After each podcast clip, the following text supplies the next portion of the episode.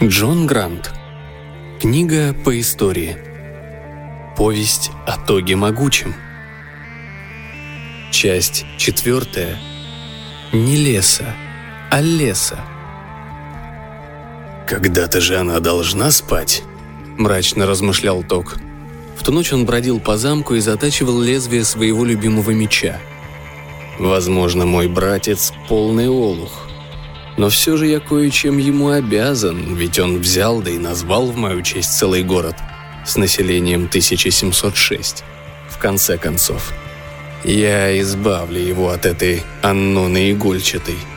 И потом он, может статься, найдет себе какую-нибудь ююбу позговорчивее и будет счастливо править дальше». Королева, которая никогда не спала, улыбалась, слушая, о чем он думает. Тог об этом еще и не подозревал, но сегодня ночью ему предстояло серьезное испытание, и во все последующие ночи тоже – найти выход из лабиринта замковых коридоров. Уже следующая дверь, через которую он постарается прорваться, приведет его прямиком Так-так, страшные проклятия уже доносились – на мусорную кучу с отходами со всего замка. Бросив его на произвол судьбы, она еще несколько секунд обдумывала более важные вопросы – Эллонии и его счастье. Со временем она и вправду ненароком привязалась к этому сопливому юнцу. Насколько вообще можно было привязаться к простому смертному. Так что она не хотела без надобности обижать его. Мысль о том, чтобы поддаться на его льстивые уговоры, промелькнула в ее голове. Она была не прочь хорошо повеселиться, но исчезла так же быстро, как и появилась. Нет, гораздо лучше рассказать ему о том, что привело ее сюда и что вынудило ее создать государство, которым он сейчас правит. К тому же пора поставить его в известность о ее планах на будущее. Мысленно она призвала его к себе и тут же почувствовала, как Эллоний в своей спальне внезапно стряхнул с себя остатки прерывистого сна. Спустя полминуты он был у ее двери. Он смотрел на нее во все глаза, ошеломленный. Ноги у него начали сами собою подгибаться. «Ой!» — воскликнула она. «Какая же я недотепа! Извини, привычка!» Она быстро изменила чудовищный и отталкивающий образ, который сама же переносила в его сознание. «Вот, теперь лучше?» По его глазам она поняла, что да. Сейчас она сидела посреди кровати и была, на его взгляд, такая же, как и обычно в дневное время. Стройной, жилистой, но в то же время очень женственной женщиной, одетой в нелепо мальчишеский наряд. Она рассеянно провела руками по волосам и ласково улыбнулась ему. «Пришло время нам с тобой поговорить», — промолвила она. «Но тебе все же лучше ко мне не приближаться». «Поговорить о чем?» «О нашем будущем, о тебе и обо мне, о нас вместе». «Вместе. Не все время и не так, как ты себе это представляешь, но все же вместе». «Чурчхела! Для начала тебе следует знать, что мое настоящее имя — Алесса. Это ты дал мне имя Чурчхела, и оно меня вполне устраивает. Но под именем Алесса меня знают с начала времен. И еще так я привыкла называть сама себя. Возможно, тебе это хорошо известно». Она прихорошилась. «Э, нет», — промямлил в ответ Элоний. «Послушай, Чурчхела, ты как-то сказала, что мы будем править суровыми горами Хармадри вместе довольно долго. А долго это, по-твоему, сколько?» «Несколько тысяч лет». Состроив недовольную гримасу, она не обратила никакого внимания на его отвисшую челюсть. «Тысячи три с половиной, если быть совсем точной. По меньшей мере. После этого, если все еще будет желание, можешь оставаться на троне и дальше, но уже без меня. Мне необходимо быть здесь в качестве провозглашенной королевы суровых гор в тысяча пятисотом году до ха зэ». «Ты что, бессмертна?» Только и смог спросить Элоний, все еще недоумевая, что значит ха зэ. Явно не то же самое, что в непристойных шуточках его пехоты. «Я удивлена, что это удивляет тебя», — спокойно ответила она. «Ты должен был заметить, что я не такая, как другие женщины». Он молча уставился на нее. и до нее вдруг дошло, что сравнивать ему, не считая матери, было особенно не с кем. Отсюда следует... Ее внезапно осенило, что все эти два года она обходилась с ним безжалостнее, чем намеревалась. «То есть», — мягко добавила она, — «смертные женщины не меняют свое обличие, когда вздумается. Они не могут летать, не могут ходить быстрее скачущей лошади или сделать так, чтобы день длился неделями». По выражению его лица она поняла, что все это стало для него открытием. Конечно, его мать была не способна выполнять подобные трюки, но, очевидно, ему никогда и в голову не приходило, что его мать тоже женщина. Она слегка заглянула в его мысли и обнаружила, что да, так оно и есть. Он считал, что все женщины были волшебными, чужеземными, сверхъестественными существами, подобными ей. Разве что другие женщины старели и в конце концов умирали. «Интересно», — недоумевала она, — «как так получилось, что его голова теперь была засорена ее откровенными и возбуждающими образами?» «Я не совсем женщина», — выдохнула она. «Я женского пола в той мере, в какой этот термин может иметь хоть какое-то значение применительно ко мне. Но то, что я женщина, всего лишь иллюзия. Я тебя обманула, извини. Я была вынуждена ввести тебя в заблуждение. Если ты не против, пусть это останется нашим маленьким секретом.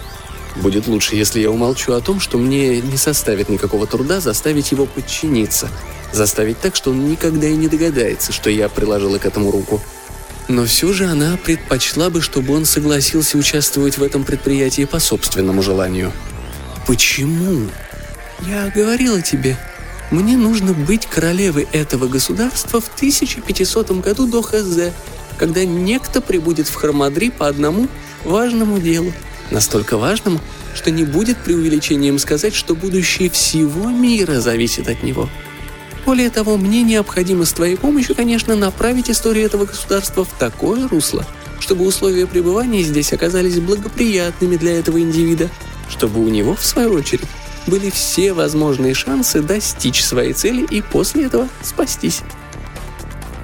Невысказанные вопросы превратили лицо Эллония в поле сражения. Она вновь заглянула в его разум и извлекла оттуда весь список. Она согнула мизинец левой руки. «Во-первых», — объявила она, — «нет, я не имею ничего против, если ты иногда позволишь себе побаловаться знойной барбариской на стороне, как красноречиво изволил выразиться твой братец, при условии, что ты будешь вести себя осмотрительно. Думаю, это пойдет тебе на пользу. Тем более, что, согласно моему замыслу, время от времени тебе придется довольно долго отсутствовать в столице. Так что, вполне возможно, тебе захочется обзавестись несколькими семьями, независимо от наших с тобой отношений. Во-вторых, — она загнула второй палец, — если тебе дорого твое смазливое личико в его нынешнем виде, советую отмести мысли типа «если она и не женщина вовсе, тогда ура! Разве это не означает, что наш брак недействителен?» Потому что это значит бросить тень на мою внешность и личность, а они совершенны. Надеюсь, ты понимаешь, что я могу быть опасной, если вывести меня из себя». Эллоний весь сжался. Его вид приободрил ее, и она замурлыкала дальше. «В-третьих, люди, населяющие наши владения, могут начать подозревать, что ими правят два некроманта, и поднять восстание. Так вот, для того, чтобы этого не произошло, мы разыграем простую шараду. Им будет казаться, что мы стареем и умираем, а нашими наследниками становятся наши дети, конечно же, похожие на нас, как две капли воды. Когда они будут медленно стареть и умирать, а их наследники... Ты следишь за моей мыслью?» Он кивнул. «Иногда мы будем править вместе, иногда по отдельности. Например, твой сын Эллоний второй будет бесстрашным воином. Он загонит обратно в болото Тамасины зловещие орды воинов-мутантов, которым я, твоя слабая безмозглая вдова, позволю терроризировать сельское население после смерти Элония Первого». Она ухмыльнулась, глядя на него. «В-четвертых, черт возьми, Элоний, что за глупый вопрос? Конечно, я могу даровать тебе бессмертие. Хотя не стоит относиться к этому как к наивысшему благу. У тебя мозг смертного со всеми вытекающими отсюда последствиями. Так что в свое время ты пресытишься возможностями, предлагаемыми вечной жизнью. Они окажутся запредельными для твоего понимания. К тому времени, когда Джол... К тому времени, когда тот, о ком я говорила, прибудет и покинет эти места, и я вместе с ним, ты будешь чувствовать себя так горько и одиноко, что тебе, я думаю, позволят спокойно отойти в мир иной. Но тебе решать. В-пятых, нет, я не бог. Будь я богом, дела бы делались немного по-другому. Необходимости во всех этих поисках и ухищрениях не возникло бы. К сожалению, боги настаивают на том, чтобы все во вселенных происходило согласно заведенному ими порядку. А что до этой вселенной, так они просто зациклились на идее отдать всю власть в руки смертным с их свободой выбора. Простофили. В моих силах лишь немного повлиять на исход событий, примерно так же, как учитель может помочь детям понять некоторые вещи, но не может понять их за них. В-шестых, весьма лестно с твоей стороны, но я полагаю, что предельно ясно выразила свое отношение к этой идее. По крайней мере, на ближайшие пару тысяч лет. Если мой ответ тебя обижает, постарайся убедить себя в том, что одно из неудобств бессмертия — непрекращающаяся головная боль у жены. Она еще раз заглянула в его мысли. Седьмой, восьмой и девятый вопрос уже готовы были сорваться у Элония с языка. «Да, я сказала вселенной во множественном числе. Причина, по которой я нахожусь в настоящее время в этой вселенной, заключается в том, что я нахожусь в это самое время во всех разом. Нет, твою мать бессмертной я сделать не могу». Ей придется примириться с судьбой наравне с остальными. Он уставился на нее. Многие уже давно предпочли бы лишиться рассудка. Но после того, как она уделила толику своего внимания тому, чтобы переделать его разум, он стал казаться ему слишком привлекательным, чтобы вот так запросто с ним расстаться. «Почему?» — спросил он наконец. «Почему ты хочешь, чтобы этому индивиду удалось выполнить намеченное?» «Потому что иначе зло поглотит мир, а со временем и всю вашу вселенную. Он – важная составляющая в сохранении добра и в конечном разделении. Но почему?» Он осекся на полуслове, а она ласково смотрела, пока он мямлил, пытаясь подобрать слова. «Почему ты на стороне добра? Какая тебе разница, что будет править нашей вселенной, добро или зло, и случится ли разделение, о котором ты говоришь?» Она улыбнулась в ответ. «Конечно, я могла бы сказать, что это все потому, что я сама воплощение добра. Однако сомневаюсь, что ты мне поверишь. У меня есть качества, которые более или менее соотносятся с твоим понятием о добре, но не вполне совпадают с ним. Я знаю, что... по самой своей природе они недоступны твоему разумению. Или я могла бы сказать тебе, что я здесь потому, что бог храма Оссидиан упросил меня прибыть сюда, в эту довольно ничтожную маленькую вселенную. Но это тоже будет неправдой. Это значит приписать мне заинтересованность большую, чем мимолетная прихоть. А на большее я не способна». Ее губы еще шире растянулись в улыбке. «Знаешь что, Эллоний, мой милый-милый Эллоний?» «Что, любовь моя?» Она захихикала. «Знаешь, что самое ужасное? И будь уверен, тот же ответ на свой вопрос ты услышал бы от любого бога, который претендует на то, чтобы нести знамя добродетели и щедрости. И даже если бы ты спросил любого мутанта черных сил или даже самого дьявола, почему он так стремится рассеять зло по миру. Позволь мне быть до конца честной с тобой. Правда заключается в том, правда в последней инстанции, для меня, а также для любого демона или божества, которые населяют бесконечные вселенные, которые образуют поле космос.